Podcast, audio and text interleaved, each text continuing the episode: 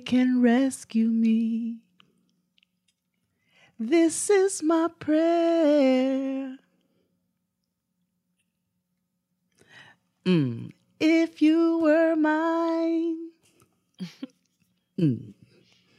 Mm. If you were mine. Mm. Mm. I wouldn't want to go to have fun. I cherish the day. I stayed in the same key though. I mean, I don't Sade, Ish. so You don't Sade. mm-mm. You really? never have. Really? Mm-hmm. I just don't. Your love I is just- not king? apparently not Drowning in your heart? Your love oh All the Sade songs sound like one long song unto me. say that. It is the truth of my existence. I mean, it is one never-ending, eternal moan. I was today years old when I learned that. I have in all the years that I've known you, I knew you didn't Maxwell, but I did not know you did not Sade. I do not. Wow. Sade makes me snooze, okay? It's snooze. Oh wow. I am Felipe. But I understand that the people who Sade are avid Sade fans. So I just Yeah. allow people to have what they have and love what they love. And I keep my opinions all all the more different to mine own self. I just let you all have your fun and I just be in the back like, all right. Okay. Yeah, like yeah, I'm not gonna. I'm not. I just, you know, everything is not for everybody. It's and not. I decided. No, you're absolutely right. That Sade was not for me. Cause you know I don't And- gospel like that. well, yeah, I knew that. You're right. So you're right. Everything's not for everybody. And I can enjoy a occasional Yolanda Adams because she can sing. Boots. you know, I like the Clark sisters because they too can sing boots. um and uh there's I mean, but gospel is a genre. yeah. Sade is an artist. so this comparison, I mean, I understand where you're Hmm. going, but I just feel like that is worth noting. Okay, all I'm right. not saying that I dislike no, no, no. I get it. Like I don't Frank Ocean. me neither. Well, that I had. You know what? I, you never told me that, but I somehow knew.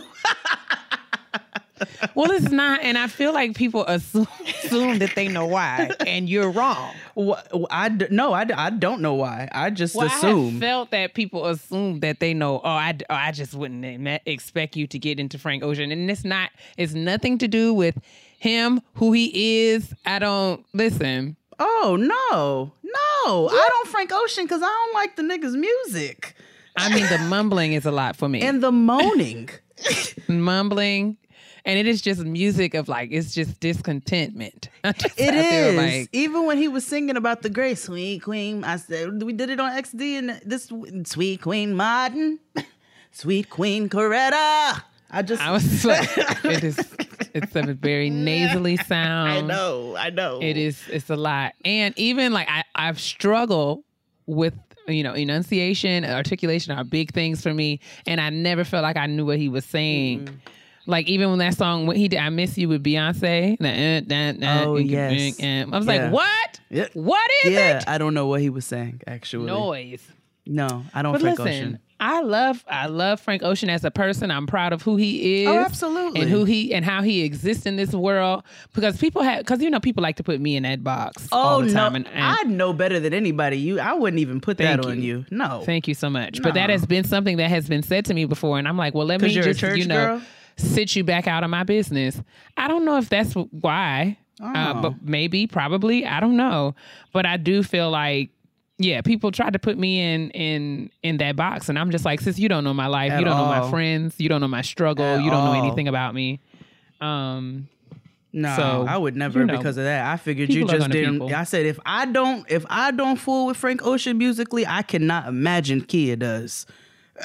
I mean, I understand. I just it's like you know the spirit of it is just like, huh? But yes, as a I person, I mean, same. I don't Old Town Road, but I I go up for Lil Nas X. Right. Like I can't connect. thing. I can't con- but it's you know, you know. Anyway, praise the Lord, niggas.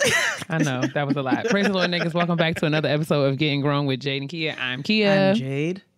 and we are back to talk about the scam that is adulting. And oh, what a mighty and and and masterful scam that it is. Um, Ginormous.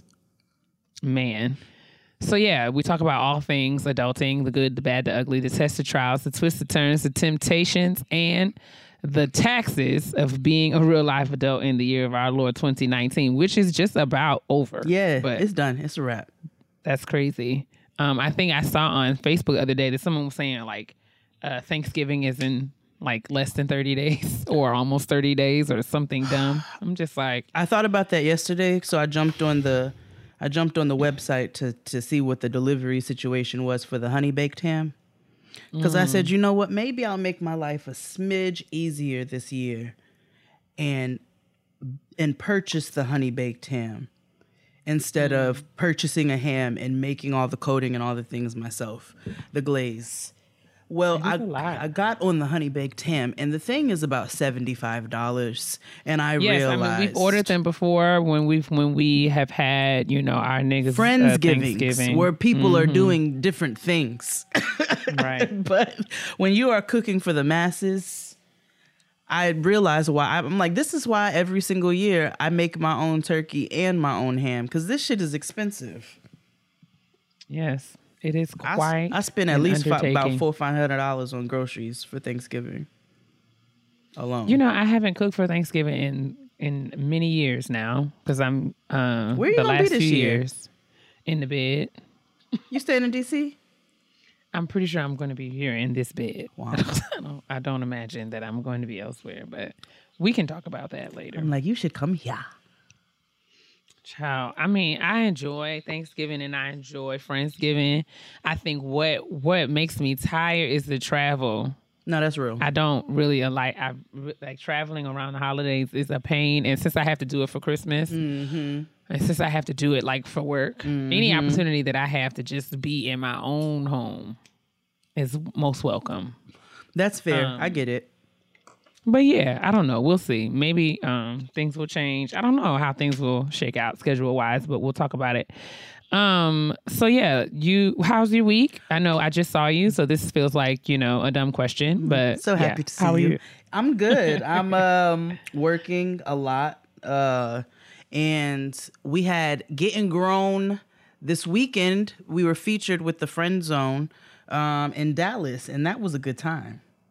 Was Dallas showed a whole lot of love. absolutely. I really like I really genuinely appreciate every single person. Kia and I both who came out and supported supported getting grown, supported getting grown for the meet and greet. And that's obviously for the friend zone. Y'all came out for the friend zone, but we support you for those who came and came to the friend zone. I mean, to the getting grown meet and greet and came and bought merch and all of those a things. good time. And a it- real, real good time. And a huge thank you to our siblings for inviting us along. This is a fun ride so far. We're, it's uh, this is the first stop, but you know it's always a good time when we get together. Most certainly. So, how was your week? My week was cool. Um, busy, full.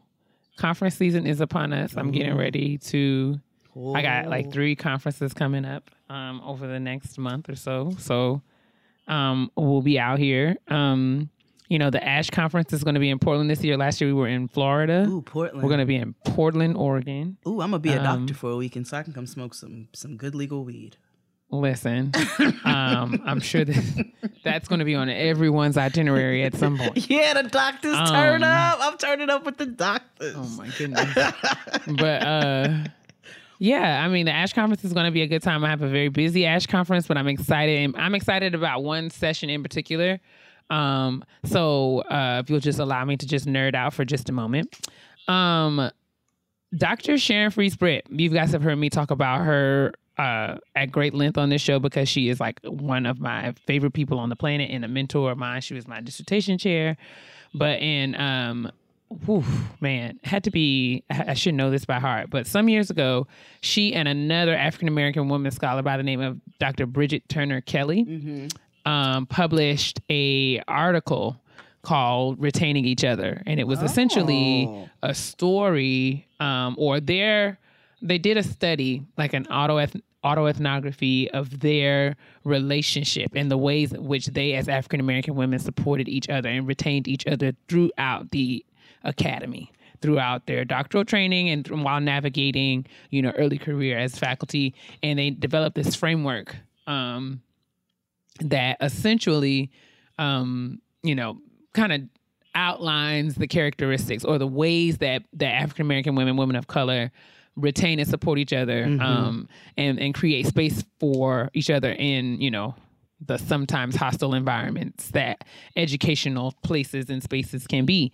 So uh, that work was published some twenty years ago now, um, and there are those of us, myself and some other, uh, you know, colleagues have gotten together um, and use using that framework. You know, have have created other spaces, um, both in person and digital, where we, you know, support each other um, through different. Uh, parts of our academic and professional trajectory. So you guys know I'm talking about Team Type and Fast, but there are other um, our, um, organizations and communities out there. I'm talking specifically about Sister PhD, sisterphd.com, Cite A Sista, citeasista.com, and a School and Life podcast. Um, and I also threw Getting Grown into the equation as well because we do the graduation announcements and the like. And so all five of us, like myself, my other colleagues with those um, organizations and communities, those digital communities and digital spaces, will be having an interactive symposia at the ASH conference with Dr. Fries-Britt and Dr. Turner Keller to Kelly to continue the conversation about all the dynamic ways that we are building upon that work I Um, and love ex- that. and extending it into like the digital spaces. So we're having a symposium, a part of the conference. We were we were selected, um, and you know to be a part of the conference program, which is really super exciting.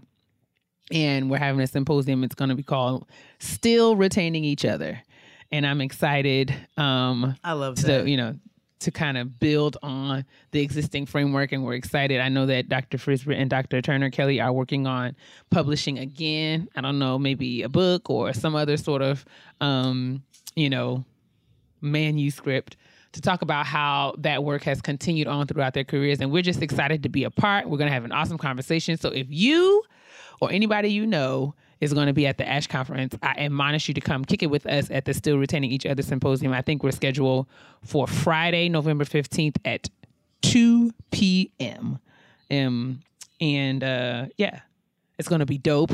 And we're hoping to continue uh, the tradition. Last year, we had our very first Hey Sis meetup at the ASH conference. So we're going to continue that um, at this year's conference. And we're still working through the logistics, maybe even um, building on the model, having more of kind of like a happy hour or a meeting for dinner at a local restaurant. So we're moving and grooving and doing exciting things. And I'm really excited. uh, I'm going to be presenting a paper and I'm going to be a discussant. I'm all over the ASH conference this year. Which is, you know, exciting but nerve wracking because I have to get ready. Um, yes, because- sis, you better work, doctor. no, no, no, no. But you know, this is work that we got to do. It's important, and I'm just, I'm just blessed and honored and privileged to be able to do it and do it in meaningful ways, um, and have fun, and and I can still be myself and have, you know, red braids down to my butt, and you know. Well, I'm gonna put on my blazer and my glasses and walk in there. Two o'clock, November fifteenth. I'll just be. gonna I'm, be dope. I'm just gonna sit down and pretend like I belong, because that. Everybody belongs. Oh, so is it? What is this? Is this for doctors only? No, I mean, well, everyone who's coming to the ASH conference is. I mean, the ASH conference is not for doctors only. There are people who oh. there who do not have PhDs. Oh, So, oh. so don't. Oh. I mean, it is a conference for people who study higher education, but not everybody who studies higher education has a PhD. So it's not closed. Well, I study higher education, so I'm Lord going to go. All right. yes, but I mean that's just that's just you know one of the things that I'm looking forward to um, over the next couple of weeks. I got tons of typing to do, but in any case, I, I'm I'm right there with you, sis, just in different capacities. But I'm really proud of you. That is awesome, awesome, awesome work. That's super exciting. Even if you're not in the higher education or in in any sort of education field, that's just dope work in general. And I'm proud of you guys for doing it. And Dr. Fries-Britt, you know how I stand for she. she's so amazing. I stand for she. and you would love Dr. Turner Kelly as well because both of them are just. You've mentioned. flawless. Wait, was she at your dissertation? No, that's Dr. Uh, Griffin, Dr. Griffin. That you're thinking about. Yes, Kimberly Griffin. and she was at the brunch. Yes, yes, she was at the brunch. Yes, I remember So, yeah. her specifically. Okay, but I know you've you've mentioned Dr. Turner several times. Yes, indeed. Okay, well, one day I shall meet you if you listen to this foolishness. uh, but we have trash to get into, which has no, it's very lower education, but we can go in and mosey over there. All right, let's make it happen.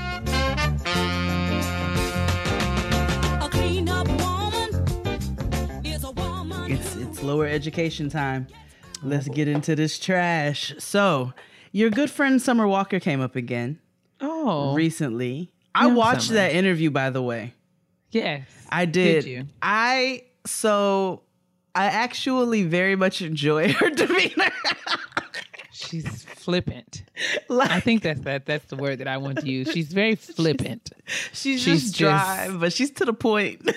and I I'm here for it. I actually enjoyed the interview very very much. And Ari Lennox is stupidly funny to me. I I She's grace a joy. I appreciate her vulnerability. I appreciate her full blown honesty.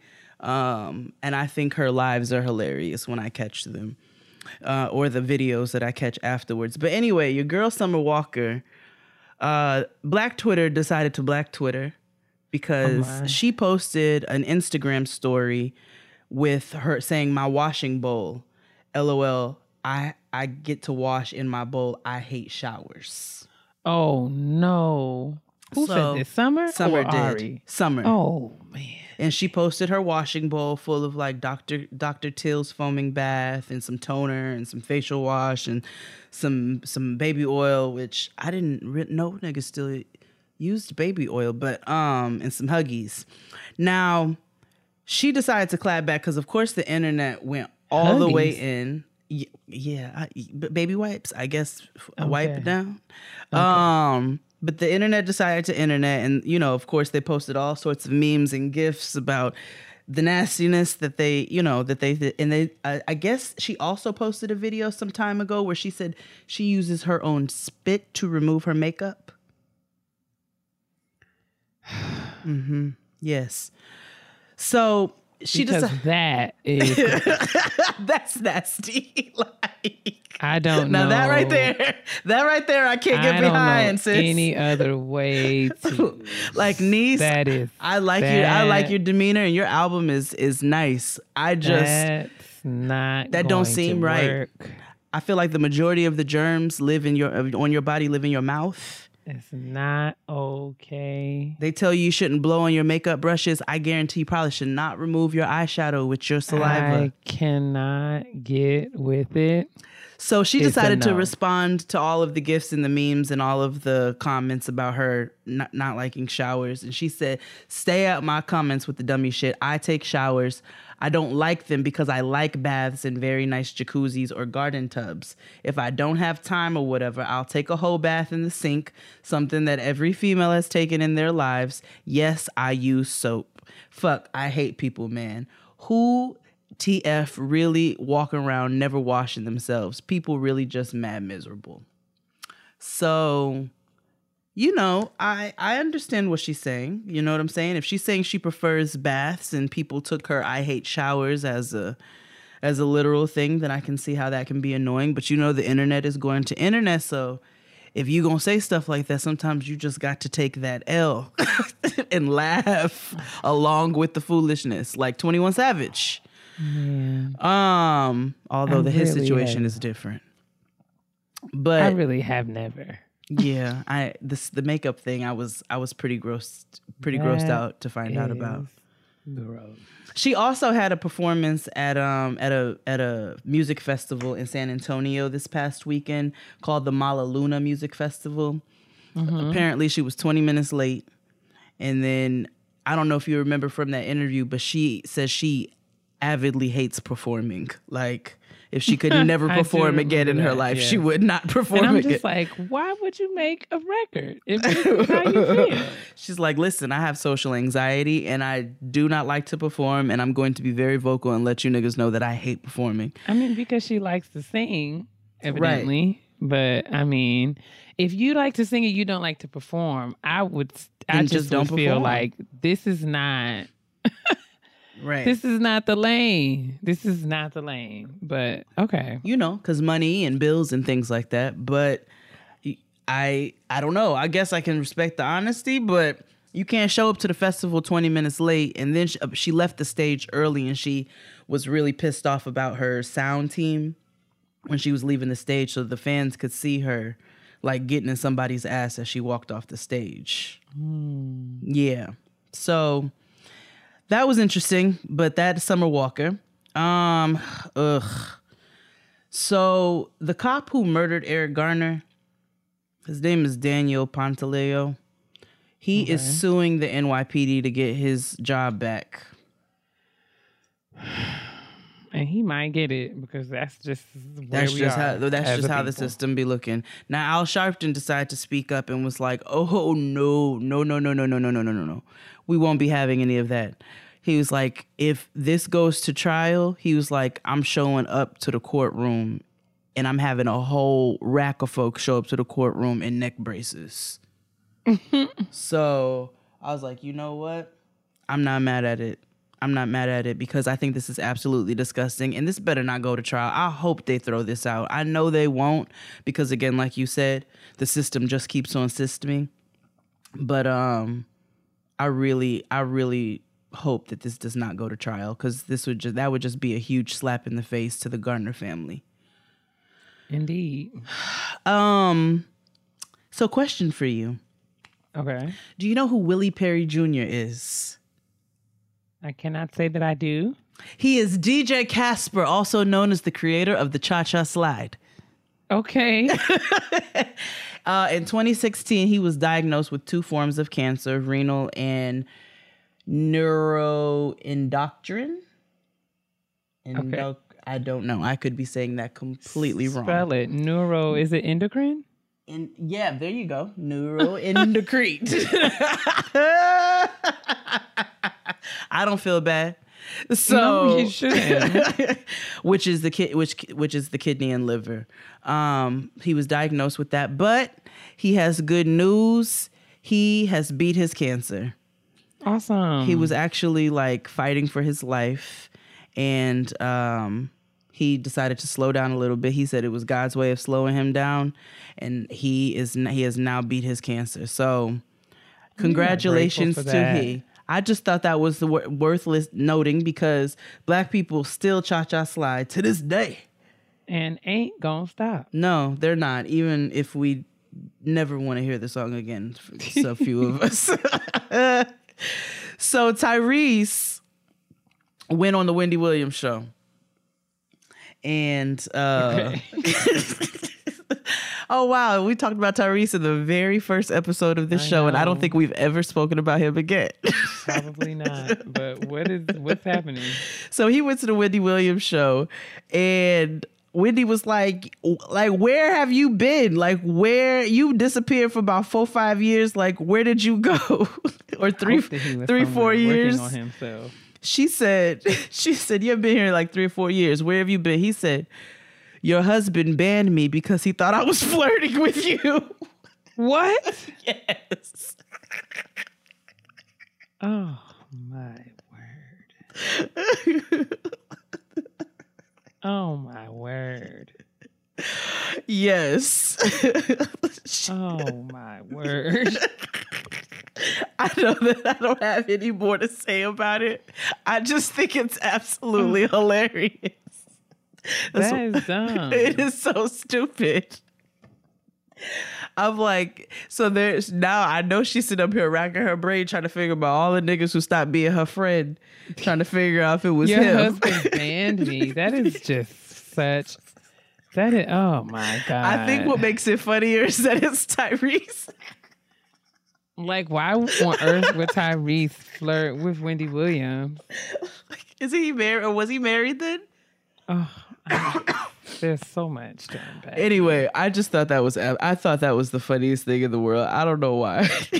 and then lastly, we talked about this a little bit. Dustin actually brought this up to us, and then I saw the article about it on the YBF. But um, Tiny said that Mama Joyce told her to marry for security and not love. I want Mama Joyce. Like Mama Joyce refuses. Like I want her to get some business. She's got opinions about everybody else's everything. everybody else's everything, but she just cannot seem like where is Mama Joyce's relationship? Is what I want to know. We've never. I don't. Have we ever seen it? I don't know, but do she got a, a, a Uncle Charlie, a Mister Charles, or somebody? She probably does. She seems like the type who probably who's had a nigga for a really really long time that lives in a different house. Like just up the street or around the corner or something. Yes. But this was all in an interview. So apparently um TI interviewed um interviewed uh Tiny. And so she said she'll never forget when she was about 15 or 16. Aunt Joyce Kandi's mom told me, "Do not marry for love, marry for security." And she said I didn't understand at the, at the time. And so Ti, of course, you know, felt away about that and cut her off.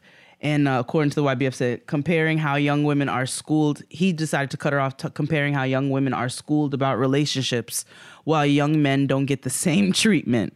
Oh, he said hell. women are trained and conditioned at an Oh, early God. age to look for partners who can give them a particular lifestyle.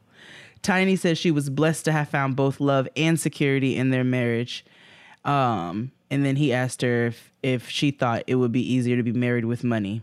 But I can't, I, I'm not surprised that he said those things. But of course, I 100% disagree. Like, we've had conversations about this. Are you kidding me? Yes, that's what he said. There's a whole interview. I'll actually post the link um, in the description box where you can listen to the full episode of Ti and Tiny talking about this. But yeah, he said women are conditioned while men do not get the same treatment. Mm-hmm. He white. Me with it. Yeah. He, yep. He white. Are you women kidding does- me? Oh yeah. He white women the fuck out of us. Like this is like laughable. I want y'all to see the bewilderment on Kia's face. Like she. I'm like, huh? How? How, Sway? How? Ooh, uh, maybe we've had This we've had whole kitchen table talks For him about to say this. something like that, that is literally fascinating. Mm-hmm. Like, okay, so honestly, he's saying, Let me go back to it. well, well, first of all, what is wrong with that? I you you know how niggas are. Women are trained to to what a certain kind of He nigga. What did he say? Okay, hold on. He said he he cut her off, comparing how young women are schooled about relationships while young men don't get the same treatment. He said women are trained and conditioned at an early age to look for partners who can give them a particular lifestyle. What is wrong with that? Tiny says she was oh yeah, but yes. Mm-hmm. Help me understand where that's a problem. I don't cuz you all are trained and conditioned to be never mind. I'm not going to do that. yes, assholes. Asshole. You all you all are trained to do whatever you want to do. Like half the time because you're not trained. Because people are not telling you half the time how to be a decent human being or a Okay, so I do partner. feel like it's fair. I think it's a fair critique that I don't think that either. I don't think men nor women. Oh, I speak for myself. I don't feel like I got, and I said this before. I don't feel like I've been trained around like having healthy relationships. Like I don't Mm-hmm. feel like I I have had healthy models like within my grandparents in terms Mm-hmm. of seeing a healthy relationship. But again, as a grandchild, I don't get you know insight into the inner workings of their relationship. Like I don't know how they communicate or what Right. works for them. But I did grow up seeing two people in partnership in ways that were healthy Right. at least from where i where i sit from my perspective Right. but as far as like i don't think i've like my i don't feel like i've got tr- training there weren't and that's just me but i don't think no one ever you know schooled me on maybe maybe the kinds of relationship or the kinds of men, the kinds of qualities to look for in a partner. But I don't know that no I know that nobody told me how to maintain a healthy relationship. Mm-hmm.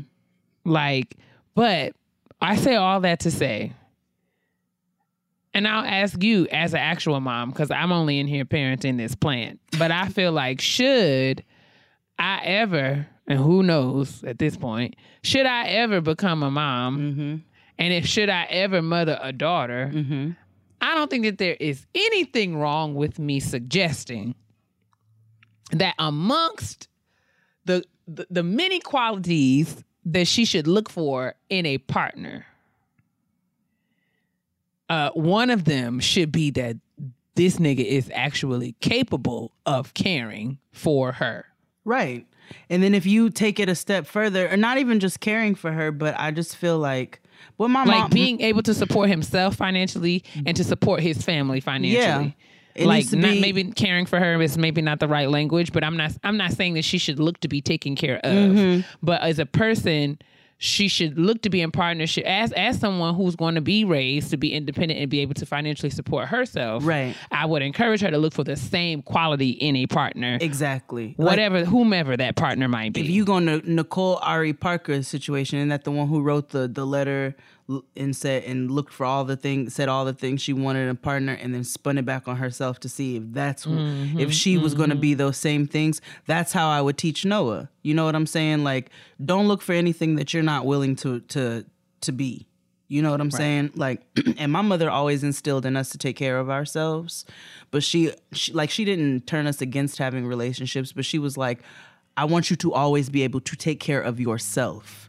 She's Right. like, and not taking care of no nigga.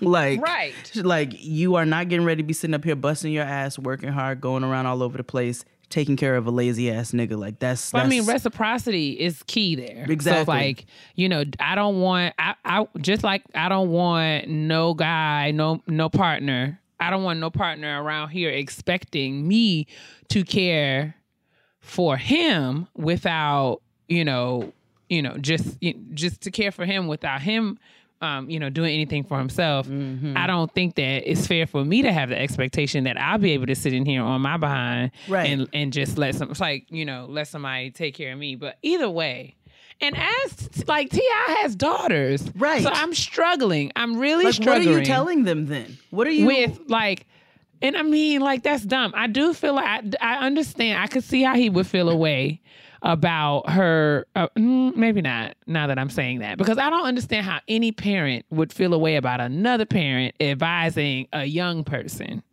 that when they marry I don't know if I would say don't marry for love, marry for security. Well, that I do that feel like uh, that Mama Joyce, right? That right there. Right, that's a mama Joyce, like you know, and I feel like that is something I I could see how a woman of her age, and you know, given the things we've observed her do, I can see how that's something that she might say. I don't know that I would say that, but I don't know if I would go so far as to say that women get training or are you know are taught things about relationships that got like nah that's we're not gonna do that Nah, mm-mm, I don't see that.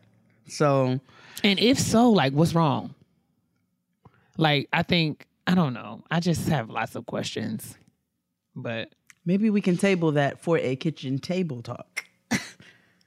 Ti always just Always, every time, every time. And Ti, did you did you hear that uh-huh. Ti is going to be having a podcast? I'm not surprised. He likes to talk. What is it about? I don't know what it's about, but the title of it is expeditiously. of course it is. because why And wouldn't I it be? I think he said something along the lines of like, you know, expeditiously is a word that he likes, and the letters T I are in expeditiously. and I'm just like, that might be the dumbest thing I've ever heard. like you can make up anything. Ti, if you put it the other way, it is it, which is the last two letters in shit, which is what you are full of. Like, stop. I mean, I have Be to watch. He had like a little trailer on YouTube, so he may have said like more to it, but those were the things that that made a lasting impression on me. I don't And dislike like- Ti. Let me be clear. I don't dislike him. I find him to be entertaining, but I also confounds me. Yeah, I find him to also be very. I do- the the word is overused, but I find him to have very problematic ideologies. he confounds me and i feel like i struggle because i i do feel like he is talented but Mm-hmm. often oftentimes the things that he says out of his mouth are just proof positive that men and wor- men and women see the world in very different ways Yes. Oh yes. and, yes. and I, I just i just I just don't know. And Sometimes the the gap I feel like is so wide that we may never be able to to to uh bridge it. I when things like know. that when things like that are said I, i'm right there with you because i'm like yo are you like, you can't you can't actually believe the things that come out of your mouth right now But I mean, like, like he's not. I mean, Ti is not the only man who who I feel that way about. No. Or so I, I have feel like there are men in my life. There are people who I know personally, and they men that say things, and I'm just like, wow. Mm-hmm. I have just my mind is blown. I know nothing about men. The only thing that I know regarding men is that I know nothing about them. I don't assume to know or expect to know how they do anything, why they think the way they think. And I don't and I'm just coming to terms with the fact that that's okay. sis as right. as the married one here y'all don't tell my husband I will never know. I've, I've just as accepted. as the married one here I can say fully with full confidence that I'm right there with you. I don't know has- half the time. I don't know what the fuck this nigga is talking about. And I actually, there have been cases, maybe not all the time in, with Ti, but in most cases, I seek to learn. I, maybe it is my, maybe it is my, uh, you know, just my. I love to learn. I love, but understanding is huge. Yeah. for me. Mm-hmm. And, I, I really want to get to the place where I can understand. But even in that, I have learned that some things are just beyond my understanding. It's And I'm just- ironic that Xscape sang, yeah. What I need from you Tiny thing is What I understanding. Tiny who went on to marry Ti. yes, she did. How can we communicate? She said, Can you "Uh, tell "What me I, what I said?" need, what I need from you is understanding." Let's break And I it, just- break this down. whew. As simple as one, two, three. And I don't know if we can even make it that simple, but we will see. Understanding is what I need. But yeah, Godspeed to Ti. Um, Mama Joyce is still Oh, knee deep in other people's business. It will forever be. I feel like when she's, I feel like when she's six feet deep, she's still gonna be knee deep in somebody's business. She is something else. She that that's a piece of work. That whole Yeah. OLG right there. Anyway, we got a shout out to get to, so let's get to it. My sister's popping right now, like. So we have a shout out this week from a listener. She says, "Hey Jade and Kia, I am Tonya Edmond, and I love, love, love your podcast. I feel like you're the only people I know who understand ghetto adulting really understand how ghetto adulting really is. Let's struggle." I'm reaching out to you because I, even though I am team typing fast full time, I work part time for a nonprofit based in Greater Atlanta called Safe Space Property Management Incorporated. This nonprofit was created for and by domestic violence survivors of color, SOC. Our focus is on creating and maintaining safe spaces for SOC after leaving abuse.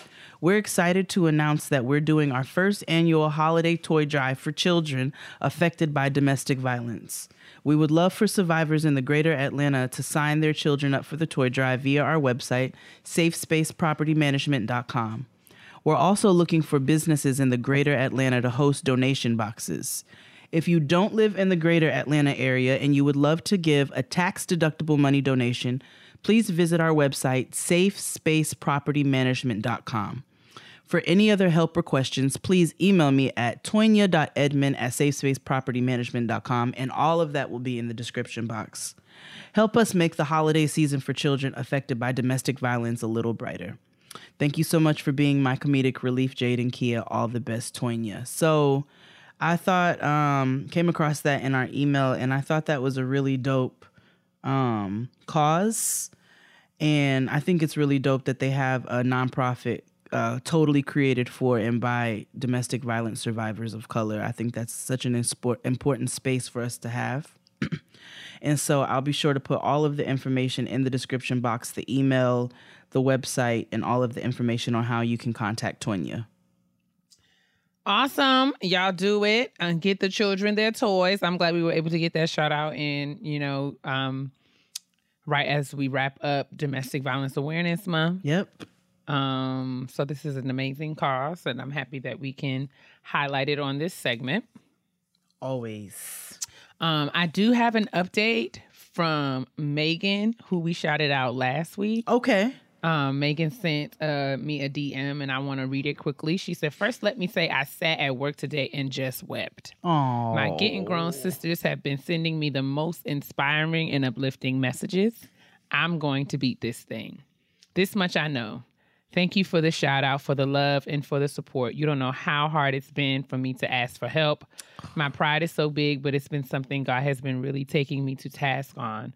My surgery is scheduled for November 14th. Yes. I will continue to keep you and Jade updated. It's been a lot to come to terms with, but I know greater is coming. I don't use Twitter like ever, as you know, but I will follow follow you and Jade on Instagram. Just reached out because I know that this is uh, you know a platform that you guys use. Thank you so much, and may God continue to bless us all as we continue to battle through this thing called life. Y'all have showed up and showed out. Um, Megan is under a thousand dollars shy of her goal, so I think she has just about eight hundred dollars left. Um, um, before she will, you know, have all that she needs to pay for her surgery, but she has enough to have it scheduled. So I'm just really excited and and grateful to everyone Yes. who has, you know, donated um and is helping one of our getting grown sisters to, you know, really do what she needs to do in order to beat cancer, something that she has been struggling with for quite some time. So thank you guys. Um, we'll continue. I'll post a link in the description box again, just so we can make sure that we can get Megan to her goal. Um, We love you, Megan. and we're very proud of you and your commitment to keep fighting. Yes. And thanks to all of you guys. everyone, Yes. um, for Getting grown joining with us. Sisters and brothers, because I definitely see Yes. some of our getting grown um um man friends, GGBs. brothers and GGBs. I would, let you know what? I have a specific request. I want to hear more from our GGBs. Oh. I want I want y'all to speak up. I want to know how you came up on the show and why you listened to it, especially since it's so woman centric. And that's not because it's just because I'm very curious. I want to know, and and we and we want to know you all as much as we hear from our ladies, and we hear from our ladies quite often. I want to let you all know the ladies are the ones who come out. They support the events. The ladies are the ones who are coming out to the live shows. and it's a few of y'all who show up, but our black women are really are really our backbone. So we also we also want to um we want to show love to our brothers as well. So we want to hear from you. This is so sweet, though. I'm just reading. So many people sent their comments and getting grown sent me, getting grown sent me, stay strong. Oh, y'all gonna make This me cry. Almost. So dope. You guys are just. I love it. I, that's what this community. This is what this is all about. This is really what this is all about. That makes me really happy. Well, Megan, we are continuing to to stand behind you and support you and we love the fact that our, you know the listeners are showing up and showing out and you guys have created a family. We've created a family. We got a whole family here. So keep supporting megan as best as you can. Oh i heard you drinking Well, you didn't hear me on the microphone. You didn't hear me on the microphone because I can look and see that this sound is not on the microphone. You might hear me in your headphones. You might hear me in your headphones, but the people do not hear me mm. drink. I just want y'all to know this weekend in Dallas, Kia's oh petty peeve was hearing people drink. And My petty peeve was that I don't like to hear the contents of anybody's mouth. well, and I think it was not targeted at you. It was targeted No. at the mukbang peoples. but as the loud gulp brigade. okay, as a as a part. You took it personally. You were the hit dog hollering. Was That's what you were. Arf arf nigga. oh my god. Let's go to kitchen table talk. Okay. Unlike other wine clubs, First Leaf uses your feedback and ratings to curate wine selections personalized to your unique tastes. First Leaf is so confident in the quality of their wine, they have a 100% satisfaction guarantee. If you're not feeling a particular bottle of wine, First Leaf will cover it completely. The First Leaf quiz was so dope. Like it was so thorough. It not only asks you, it asks you, it gives you a variety of wines. Do you like Pinot Noir? Do you like this type of wine? Do you like this Chardonnay? Do you like this? Once you break that down, then it gets into do you like it buttery? Do you like it crispy? Do you like it uh, fruity? Do you like it dry? Do you like it bitter? And then you go on to the next, like it gets so detailed down to do you like these particular brands? Are there any of these brands that you do not care for? Start by taking the First Leaf wine quiz to assess your exact wine drinking preferences. First Leaf will then create an introductory six pack of wine for just $29.95. These wines normally go for at least $20 a piece. Then taste and rate them online. First Leaf takes your ratings and selects unique wines based on your taste for your next shipment. In fact, First Leaf sends out more than 17,000 unique shipments of wine every month because everyone's tastes are different. Mm-hmm. Try First Leaf Wine Club today, where buying great wine is simple. Sign up with our link and you'll get an exclusive intro offer. Six bottles of wine for only $29.95 plus free shipping. Just go to tryfirstleaf.com slash grown. That's six bottles of wine for only $29.95 plus free shipping at tryfirstleaf.com slash grown. Take it to the head. Let's gather around the kitchen table. Um, I don't really know what inspired this week's uh, topic, but it was just something that I had written down in my little journaly notebook here. Um, Oh, hello. maybe because I don't know. I have been like kind of listening to a lot of seminars and webinars and lectures and thinking, uh, trying to reflect and get my mind together around who I am and how I show up and what are the things that I would like to work on um, in the coming days and months in in in the new year. Mm-hmm. Um, so this kind of thought came to my mind. So I, I posed this to Jade and she agreed that it would be something that we could talk about today. So um, for those of you who are not familiar, TED Talk is a is a platform um, that's become increasingly popular over these last couple of years. But you know, they it's an organization that um, kind of is centered around big ideas um, and giving people platform to share their big ideas or their thoughts around certain topics. And I think TED Talks are super cool. Um, I think it's uh, been an interesting way for us to learn about people and the interesting work that they're doing or people and the experiences that they have and how those experiences have kind of shaped the different you know the trajectories of their lives. So i got to thinking um you know and one of the things i love about ted talks is that they're very kind of straight to the point. Yes. you get like a, a very finite amount of time to just kind of like say your spiel. Mm-hmm. what your idea is what your platform is why you feel like it's that way and you know why people should give a crap. Um and i've been you know as someone who can kind of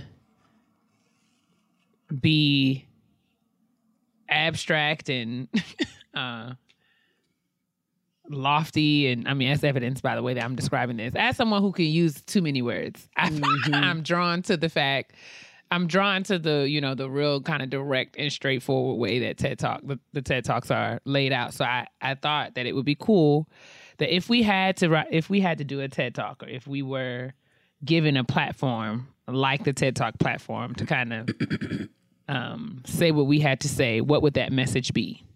How would we want to show up? So um, I'm going to ask you. I mean, I, we can kind of have two. We can have one that's kind of lighthearted and fun, and then one I guess that's more serious. Okay. But you can go whichever direction you you're more comfortable with first. Um, but Well, if you if you had a TED Talk, Jade, what would your TED Talk be about? What would you what would your topic be? What's your message? What do you have to say? Um. Okay. if I had a TED talk, I'm sure everybody thought I was going to say it was going to be about weed or food. You are wrong. How to season chicken properly. How to clean Yeah. your kitchen like a pro. I, That's that it. Actually, you know what? That's gonna be my lighthearted one. How to properly clean your damn kitchen because most of y'all don't know how to do it. And then I would go into the house, and that would be including wiping down counters, wiping down cupboards, wiping down cabinets, pulling appliances out and cleaning behind those, cleaning the appliances off, taking the stove apart and scrubbing it down, making sure you include that that hooded vent as well. You got to clean that too. Your walls, your dishes. Do not Degreasing. leave- degreasing. Don't leave your sink dirty. I would have a whole how to clean your floors properly. Make sure you get up in them crevices. Make sure you get up in that refrigerator. It will be a whole to do. How to organize the spice cabinet. How to organize your pantry. I think I could have This a whole. could be like a kitchen table talk. Low key. okay, well, you know what? Let's table that then. That's not even my real pet TED talk. But- all right. So for your first TED talk, what what would it be about? Um, I'm gonna go serious first because this is kind of like something that I've been thinking about today. Okay. Um, so I feel like, and I kind of talked about it briefly on Twitter earlier. Um, I've just noticed kind of a common response to uh, a problem or something that keeps coming up. So I've noticed that um, when a company or a corporation is found to have or exposed for racist practices or um, you know problematic uh, ideologies or just some some evidence of like you know some bull swanky. One of the, the ways you know when we people respond to these uh, things is like you know we're going to do some diversity and inclusion training. We're going to develop a task force, and we're going to you know fund some resources into, uh, you know these underserved, under uh, marginalized communities, and oftentimes that is done through like a scholarship program or the development of some sort of program that's designed to support you know students of color. And you know i'm not going to say that that scholarships and those kinds of programs are ineffective or not useful because that's not true because i wouldn't be sitting where i'm sitting without those programs. I mean they do absolutely have you know great value and significance and they do impact um, and, and afford people who don't always have access to opportunities with certain opportunities. But i just feel like that's kind of low hanging fruit um, so I feel like uh, if I had was doing a TED talk, I, I would really want it to really be about um, how, like you know, everyone wants to talk about change, Mm-hmm. But nobody wants to change. And I would want to talk about like you know the rhetoric of change Mm-hmm. versus like the actual activities of change. What's required for change to happen. And um, and I would speak specifically around like change in higher education context because that's where I live and move and breathe and study. But I would want to talk about that because I think that we have been conditioned to kind of talk about change and inclusion and diversity and even equity and social justice in very superficial surface kind of ways.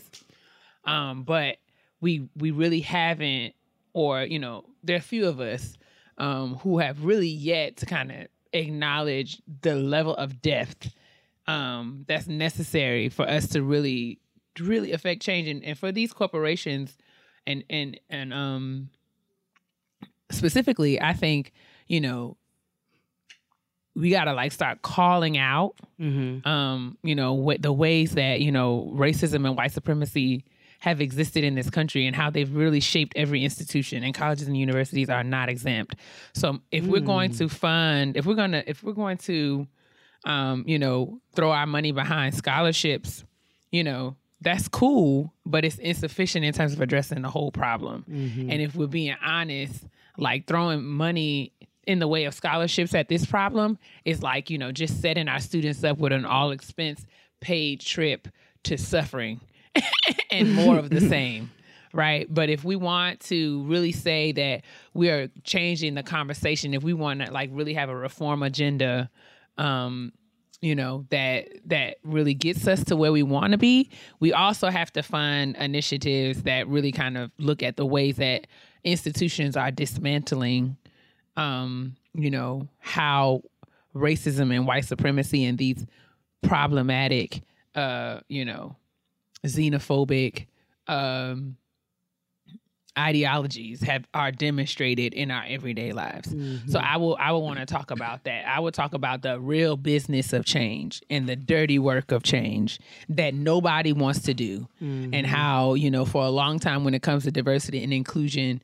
we blame the victim. We blame the people who are have, have been victims of these injustices mm-hmm. without really questioning and being critical of the injustices themselves and, and and instead of you know throwing our energy behind you know students which is important. I think if we really want to have well-rounded comprehensive conversations around ways to really get at this we're going to have to throw our money and our energy and our weight around institutions and leaders and people who have influence and the way that they leverage their influence um, you know in places that that, that it really counts right so I think you know that that's kind of that's kind of where I would go if I had that platform um, right now because that's because I'm just knee deep in this paper that I'm presenting in one of these conferences. So that's probably what I would want to say if I had if I had that to do now because you know that's something that I can say in academic spaces in academic communities, but I do feel like you know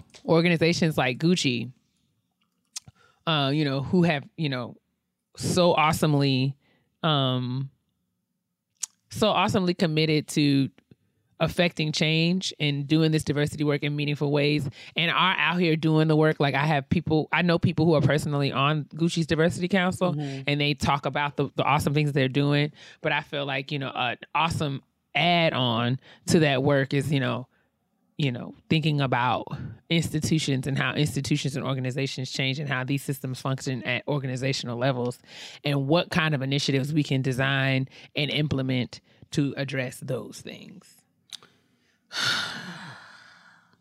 I don't even want to go again after that. Like, I don't even.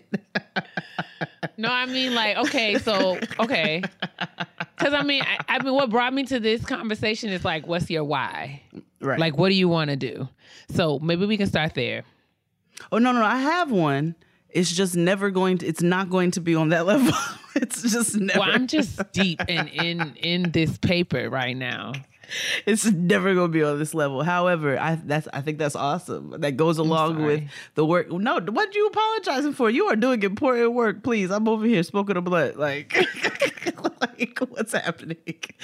We need we need use. We need lots of use on this earth. Oh gosh. this is important.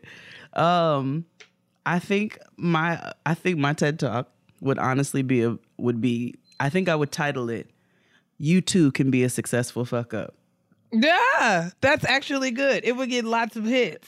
So it, I love that. it would basically be about all the ways in which I have fucked up in life, but how it's led me to where I am now and finding my real passions and my purposes That's dope. on this on this earth.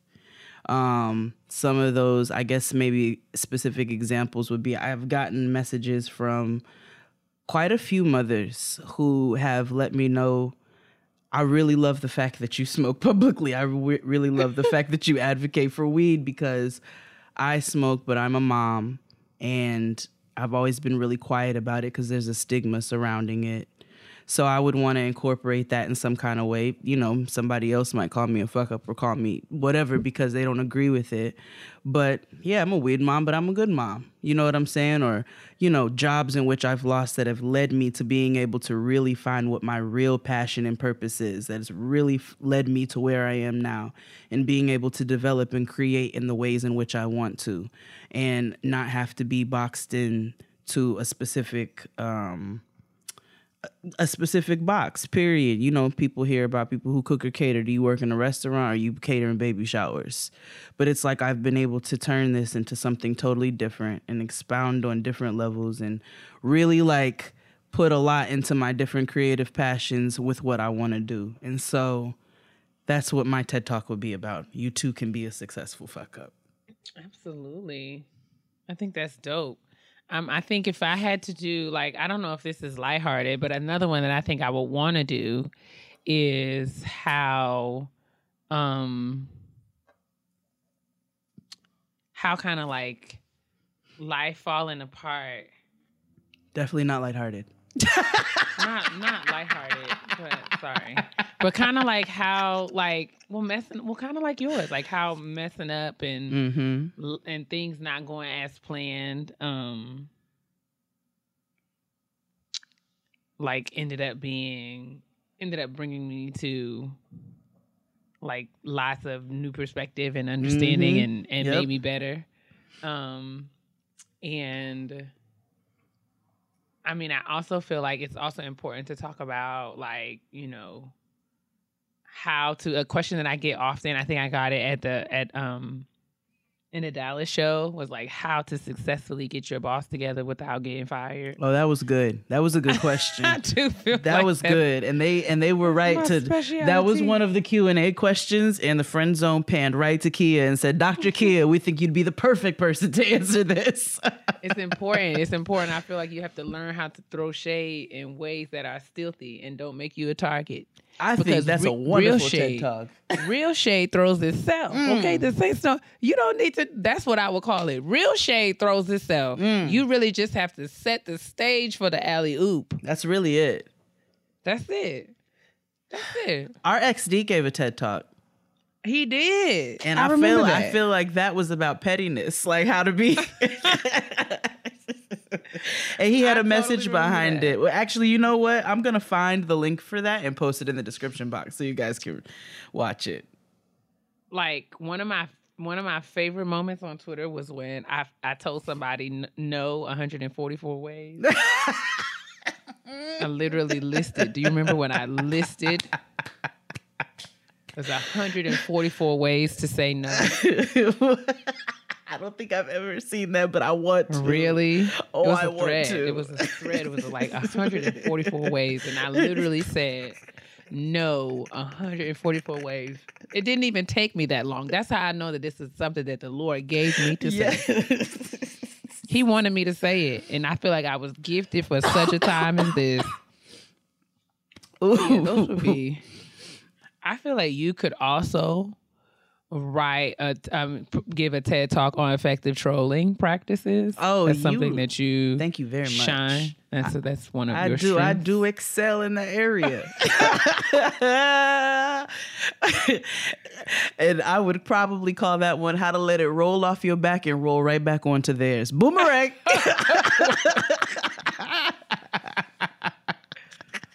Lord! or be Jay, called Lil Nas X to the bullshit.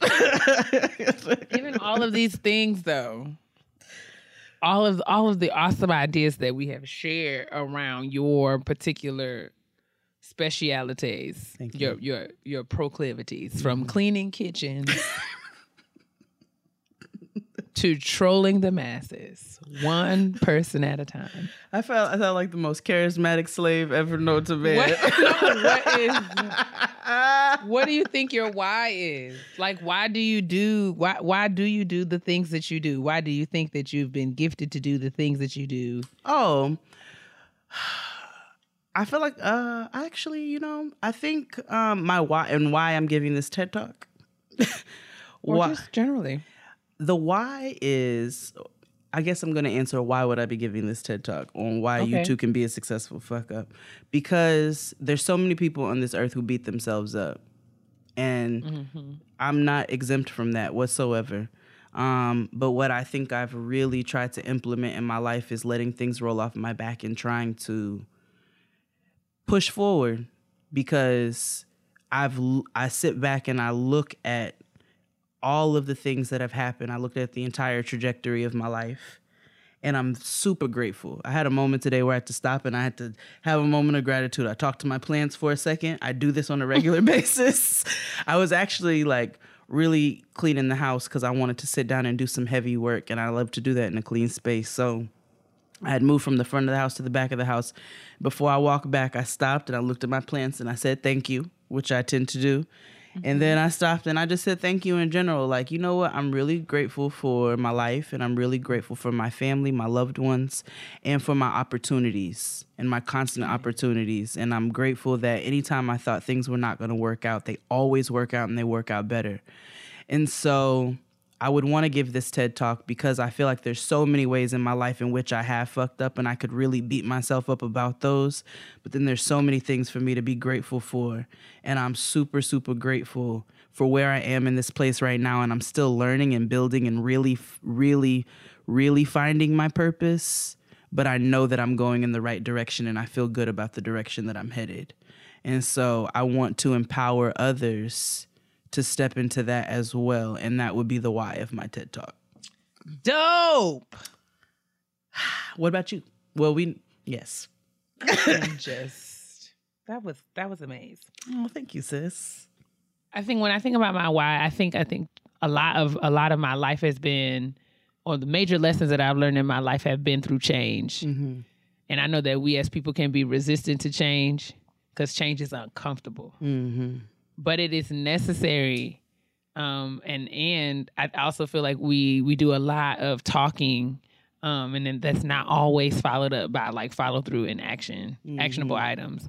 So like I, I when I think about all the common threads, um, in my work, I think we it it, it change is central. Like we talk about transition and challenge and change and navigating the change, the transition of being you know a real adult and and what the, those changes are and how life has changed so much. Um, and in my work, you know, at work, we think and we literally guide institutions through processes of, of massive change and transformation and thinking about what that looks like practically um, and how to assess that, how to assess progress toward that. And the same community that we build on getting grown is what I've always aimed to build. Um, you know, because nothing, nothing, there's no transition greater, there's no change greater than you know education and navigating that process, those processes of education, um, and the kind of tools and tricks of the trade to understanding and getting through that, um, you know, seamless, seamlessly and safely um literally locked in kind of t- to to individual experiences and we've been socialized to be competitive and not share that and i think that that has cost us a lot as a people so i want to create spaces where we kind of buck against and break against um you know divisiveness and competitiveness and and and anything that makes us feel like there's not enough space for all of us to be great TED Talk. TED TEDx. Hit up getting grown. We got some ideas for your ass. you know, was- I- that's to people, to be honest, the TED Talk is something that I wanted to do, and I know that they, the TED TED Talk people have a fellows program, and I said that I was going to apply this year, but did everything to talk myself out of applying. why. I don't know, man. When it just came down to it, I even got the application and started it and literally just like did not allow myself to finish it because I didn't feel like I had a formed big idea. Like I, I felt like I had all these tons of ideas that kind of floating around in my head. Um, and I mean, just kind of allow busyness and, and procrastination to just, you know, you, You- know you push know it to the back of. of Uh-uh. Of the- I'm gonna stay on you. I'm gonna stay on you because But we gotta see. I mean, we'll wait. Maybe next year I'll be in a better place. And because these ideas are solid. This right here, you could put this right on into an application. And I know if y'all could hold me accountable, you and the rest of the Getting Grown fans. Come on, getting grown, getting grown family. I want you to tap into your inner troll, and we are gonna get in Kia's ass because she needs to put this getting. She needs to put out this this TED talk. Child, they they may not even. They need to hear from the doctor about diversity and change. But there's so many, so many other brilliant people. They don't need me. Exactly, which is why my raggedy ass TED talk would literally never. No, they totally would because No. I, I just got life off of your wife. sis.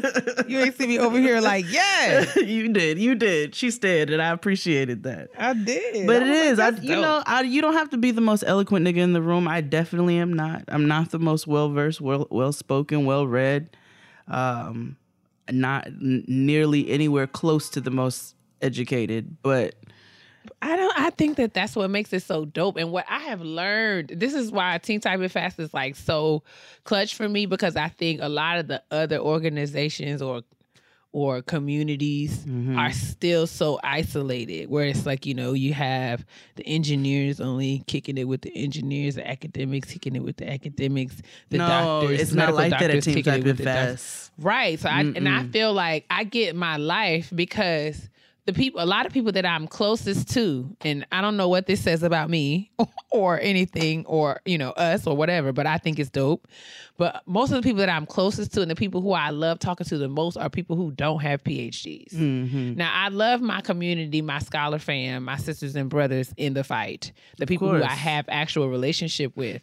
But I find that like, you know, my closest friends, the people who I love, love, like my the people who I think are most brilliant are people who have high school diplomas, people who, you know, have a bachelor's degree, people who didn't go to school at all, people who have mm-hmm. GEDs, people Hello. who have who have lived lived life to the extent that their persp- they have perspective that I don't have. And I feel like that's why Teen Cyber Fast to me is so dope because I think an academic could learn a lot from an entrepreneur and vice versa. And I think that the skill sets that um, you know that I have and I've been blessed to cultivate are helpful to people who are not in the spaces that I'm in. So like, you know, I have one of my closest partners is a real estate agent and we we support each other Listen, and I work is vastly different. Like the ways that we mm-hmm. move are completely different. But I get so much life from conversations with her because she, because of where she is and how she exists in the world. She's able to to bring things to my attention that I would have no knowledge of otherwise. Mm. So that's why I just feel like that's what makes and, and the TED Talks, you know, organization and and is the same. Like they're everyone who who has a TED Talk true. is not someone who you know is published or what have you. Mm-hmm. Um, you know, they're just people who are who have insight and Mm-hmm. information and something to offer. It doesn't matter where you got it from. No, you're absolutely right. You're absolutely right. And so that's all that's part of what I guess what the TED talk I was talking about would be is like you don't have to be all these things in order to be quote unquote successful and success doesn't necessarily come in a monetary in a monetary form, but it comes in you really feeling like you are living out your purpose and your passion. So Straight like that. that's our kitchen table talk this week. Let us know if you liked our little mini TEDx's. I had a good time. Maybe maybe one day we'll actually like we'll prep and actually write out faux TED Talks and do them on the show. I think that's a good idea. Oh, that would be cute. Let's do let's take these ideas that we talked about here and turn them into TED Talks and we'll Yeah, do them for kitchen like- table talks. Oh, that would be okay. Let's do Round that. two. All right, yes, we coming back. But now we got an honesty box, so let's go there. All right, let's get it. Meet the scheduling assistant that works 24 7 behind the scenes to fill your calendar. From the moment clients book with you, Acuity is there to automatically send confirmations, deliver text reminders, and process payments. Never ask what time works for you ever again because with Acuity, clients can quickly view your real time availability, self book their own appointments, and reschedule with a click.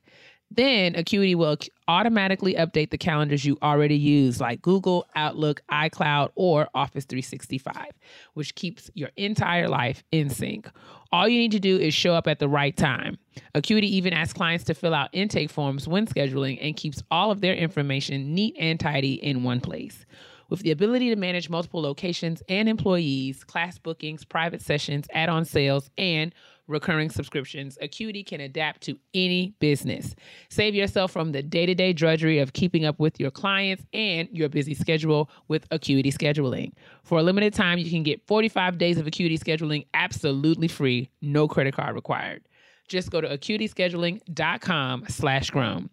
That's A-C-U-I-T-Y scheduling.com slash grown for 45 days free. Getting in shape isn't just about losing weight. It's about feeling better about yourself, whether that means having more energy to keep up with your busy life, chasing behind a Noah, fitting into them mm-hmm. jeans, being more in tune with your body's needs, or just practicing better self care in general. Noom is a habit changing solution that helps users develop a new relationship with food through personalized courses. With Noom, no food is good, bad, or off limits. Instead, Noom teaches moderation by helping you track meal habits, visualize portion sizes, and see calorie density at a glance. It can even be used in conjunction with many pre existing popular diets. So, y'all know I don't diet. but I do try to work on being balanced, and Noom has really helped with that. Um, I've I, I'm trying really hard to focus on. All right, if I eat a heavier meal earlier in the day, I eat something really light at night. And Noom helps me to kind of keep track of that, which allows me to feel better about myself. I feel better about my decisions. You know, my clothes might feel a little bit better. I have a, a few more pounds I'd like to drop, but I'm not focused on that. I'm focusing on just being my best self, and Noom helps. You don't have to change it all in one day. Small steps make big progress. Sign up for your trial today at Noom, N-O-O-M dot com slash grown. What do you have to lose? Visit Noom.com slash grown to start your trial today. That's Noom.com slash grown, the last weight loss program you'll need. Honestly? Truly. Let's get into our honesty box. Hello, Jade and Kia. I am a proud member of Team Typing Fast. All right. You can refer to me as Garnett. Oh, I'm the birthstone. Yes. I am 19 and have never dated. In high school, it was apparent to no one that uh it was apparent no one knew what they were doing, and so my friends and I just didn't rock that way with our peers, but high school was still high school all the same. I always thought if I went with the flow and minded my business, did my own thing, someone who I would vibe with would come whenever. Now I'm in college and they've come. We were first friends for all of our second semester as freshmen. We kept communication just through phone calls and texts all summer. Eventually, I called to tell him I like him, got nervous, and then he figured out and told me he liked me back too.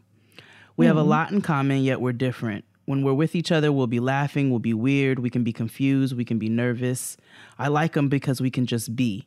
Now here's the mm-hmm. here's the part that's a problem. I said I did not want to get into a relationship right now, and we both agreed.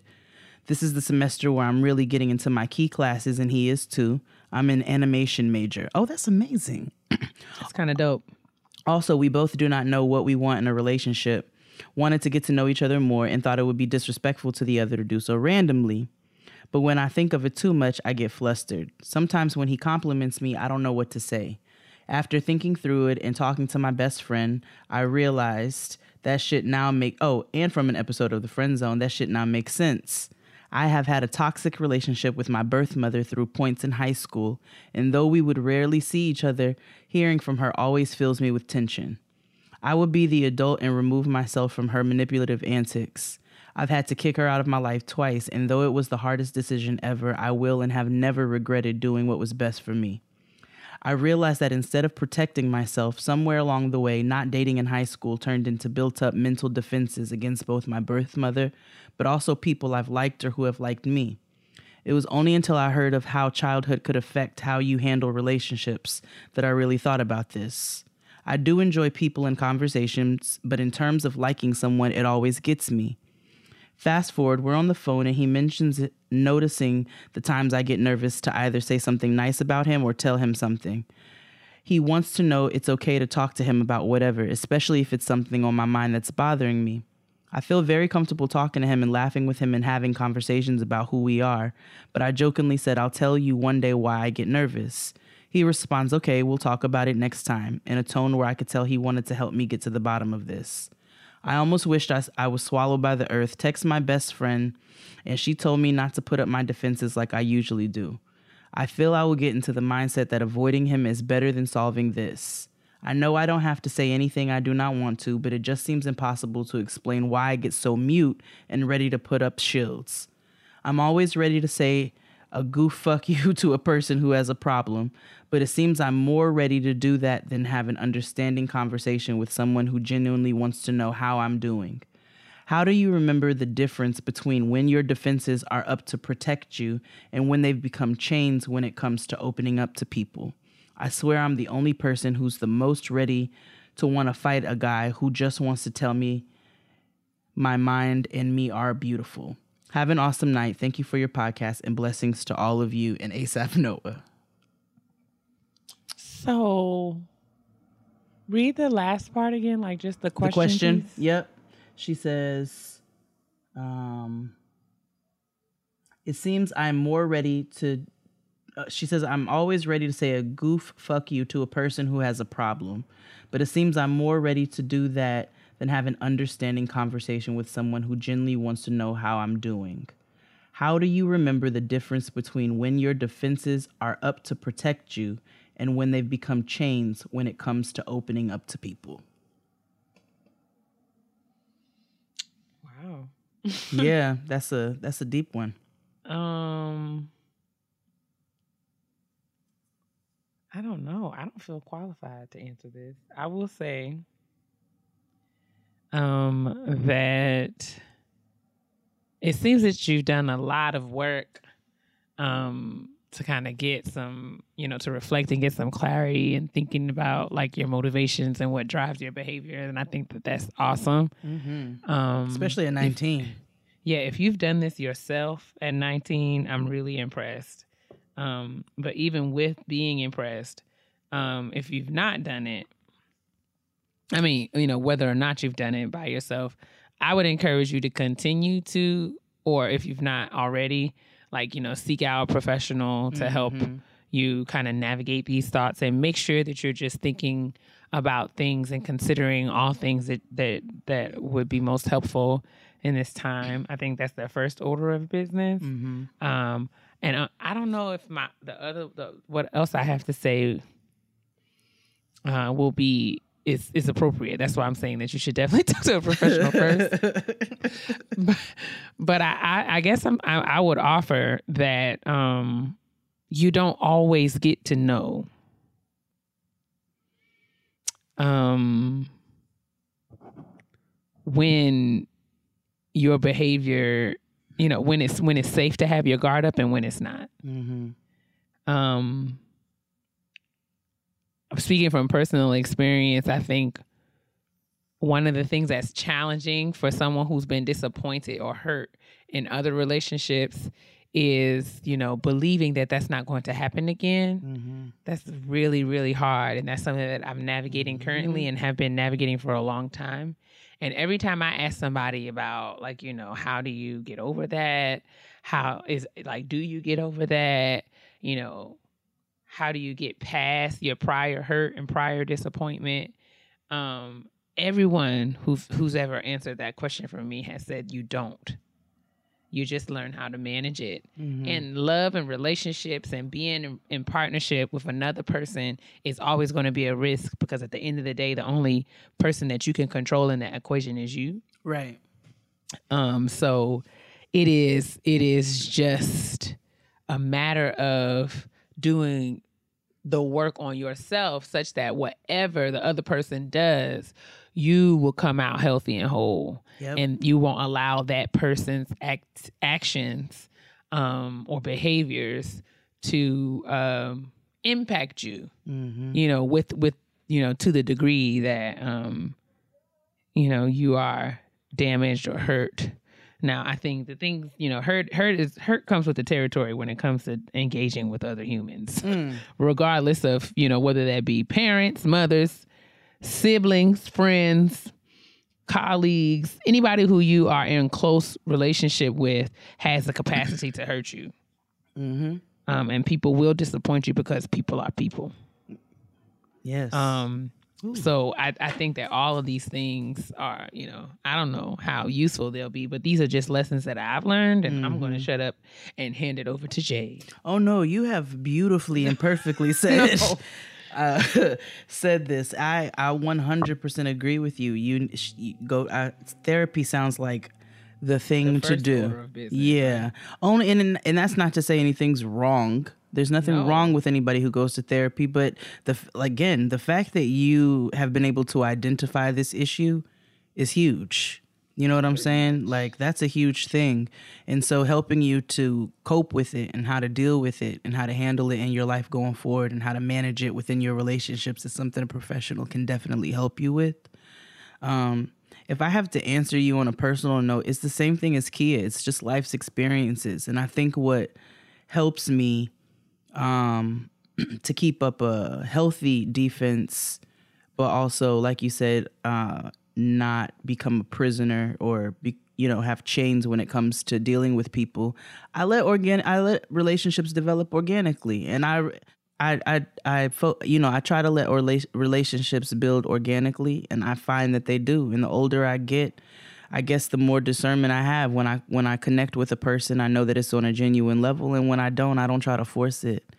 And um, as far as other people who have hurt me, of course, I've been burned by people. I've been burned in relationships, and uh, I've been burned, you know, maybe by by a couple of friends here and there. Um, but I keep in mind that I've I've I've experienced way more um, love and positivity with people than I have been burned. And so I try to keep that in mind when I'm dealing with, excuse me, with other people, with human beings in my and in my relationships, and just also trying to keep in mind to treat my loved ones the way that I want to be treated, and you know, vice versa. So I think that's the the best thing that I can offer you on a personal level on maybe on how I think about it and how I how I approach my different relationships. But um, I 100% agree with Kia that I, I think a professional would be ideal in this situation to help you to to properly manage manage this. That's all I got. I think that's plenty. You can send your honesty, continue to send your honesty box questions to getting grown podcast at gmail.com and we can hop on over to the petty peeves. Ole. Do it. and I want to be very responsible of the things I say to my sister because everybody know I can be real petty. P E to the T T Y, honey. Oh, it's time to march in the parade of petty. All right. Um, I have two. My first one is short and sweet. They're going up on my rent, and I'm irritated about it. Oh, I got the notice today. Uh, but my real petty peeve. So I think it was you who I saw post this um on Twitter, and I just happenstanced on it. So I just stumbled upon a tweet that Kia retweeted, and you said disgusting. Oh man. So I was like, well, what is this? So I clicked on it, Oh man. and it was a pastor, I assume, My God. who was being wildly, wildly inappropriate at a funeral. Um, he was making women feel uncomfortable. He was saying just, I mean, just crazy shit at a funeral. Like, he was saying crazy shit, period. Like, Yeah. it doesn't matter where it was. It was really bad. but I saw that video and I was I was absolutely mortified and I wasn't even there. And then um I remember being told recently about some behavior at a funeral where some family members didn't care for other family members and got real nasty with the other family. And so my petty peeve this week is just like niggas, can y'all just please like act right at the funerals? and remember why you're there and that you're there to honor the life of your loved one or liked one or whoever you're there for. At least have respect for the families, for the friends, for the loved ones, enough not to act the whole monkey inside of the joint. Like that's that's it. And for the that the that the man with the Bible in his hand and the microphone, he should really just choke on his own spit because that's mm, mm, mm, he's not a good person. He's just not a good person, and I just feel like it's too late for him to learn otherwise. and I mean that. But that's my petty peeve this week. It's just inappropriate behavior at funerals. Like, I understand, and I don't think there's anything wrong. I know there's people who get mad when people laugh, or like, I don't think there's anything wrong with telling um, joyful stories about loved ones. I don't think there's anything wrong with reminiscing at repasses and enjoying the fact that even though you are gathered together for uh for an for an occasion that's really sad to the family, you can still celebrate the life of the person who you're there for. And I think it's, you know, when that brings families together and they're able to have those moments where they reminisce and so forth. Like I I, I know that can happen, but the actual inappropriate behavior, no, I can't get behind that. And you know I get behind some some um some foolishness, but that ain't one of them. Whew. That video was so. It just Oh. troubled me. And I can tell the person who filmed it and was laughing was not laughing like because It was they, like this is wild, this and I is can't wildly this uncomfortable. Is. Exactly. It was the man was hitting. So uh, just to give you all a little context, the man was. I think it was a young lady who passed, And He was hitting, yeah, he was hitting on all the women in her family. In her family. essentially saying everyone in that family is fine. is is fine. He was like, y'all are built beautifully. One of the family members got up and walked. Oh my out. god! And she did. She had a wagon, but the nigga made. The nigga was like, "Woo!" in the microphone, and it was like, was "Oh like, my!" I want her to walk back. And I, mean, I think that people, Oh I think that this God. is something that um is an issue. Um not not only in church, but just kind of like broadly Mhm. speaking, I think a lot of times I was waiting and I'm hoping that we just didn't see the whole video, but it was my earnest desire that somebody in that building would have stood up and said, My nigga, no. Like that's enough. Like I was waiting for whether it be like Sis. I was hoping it would be like someone, another authority figure, like another leader in the church, just or even just another leader in that family, an adult in that family. I wanted somebody to get up and be like, it stops now. Like I wanted that I wanted to that's really was like I was waiting. I'm like, if the clip ends before this happens, I just hope that this was not the full extent. I was it. hoping somebody slapped the spirit out of him with that Bible. Some like either way, either way, um, something needed to be done. Um, and it was really troubling to just see people there nervously laughing. But I could, I could, I could, you know, I think I relate to people just feeling like, yo, what is happening and what do you do in a situation like this? But um, I wonder, I wonder if yeah, I don't know. I I think we've been, con- especially in church, you're kind of conditioned to just kind of like not not speak up in those ways. hmm Um, especially to someone who I mean, I don't want to assume, but he was standing in front of the church with a Bible in his hand. I don't know. Right. assume that he was. I mean, but that doesn't necessarily mean that he was a pastor or a preacher, because I mean, anybody could stand in front of the church. But but at the I same could- nah, time, I stood in front of a church one time. It was But- just to but- announce my name, but still. but but you know, I mean, either way, it was it was woefully problematic.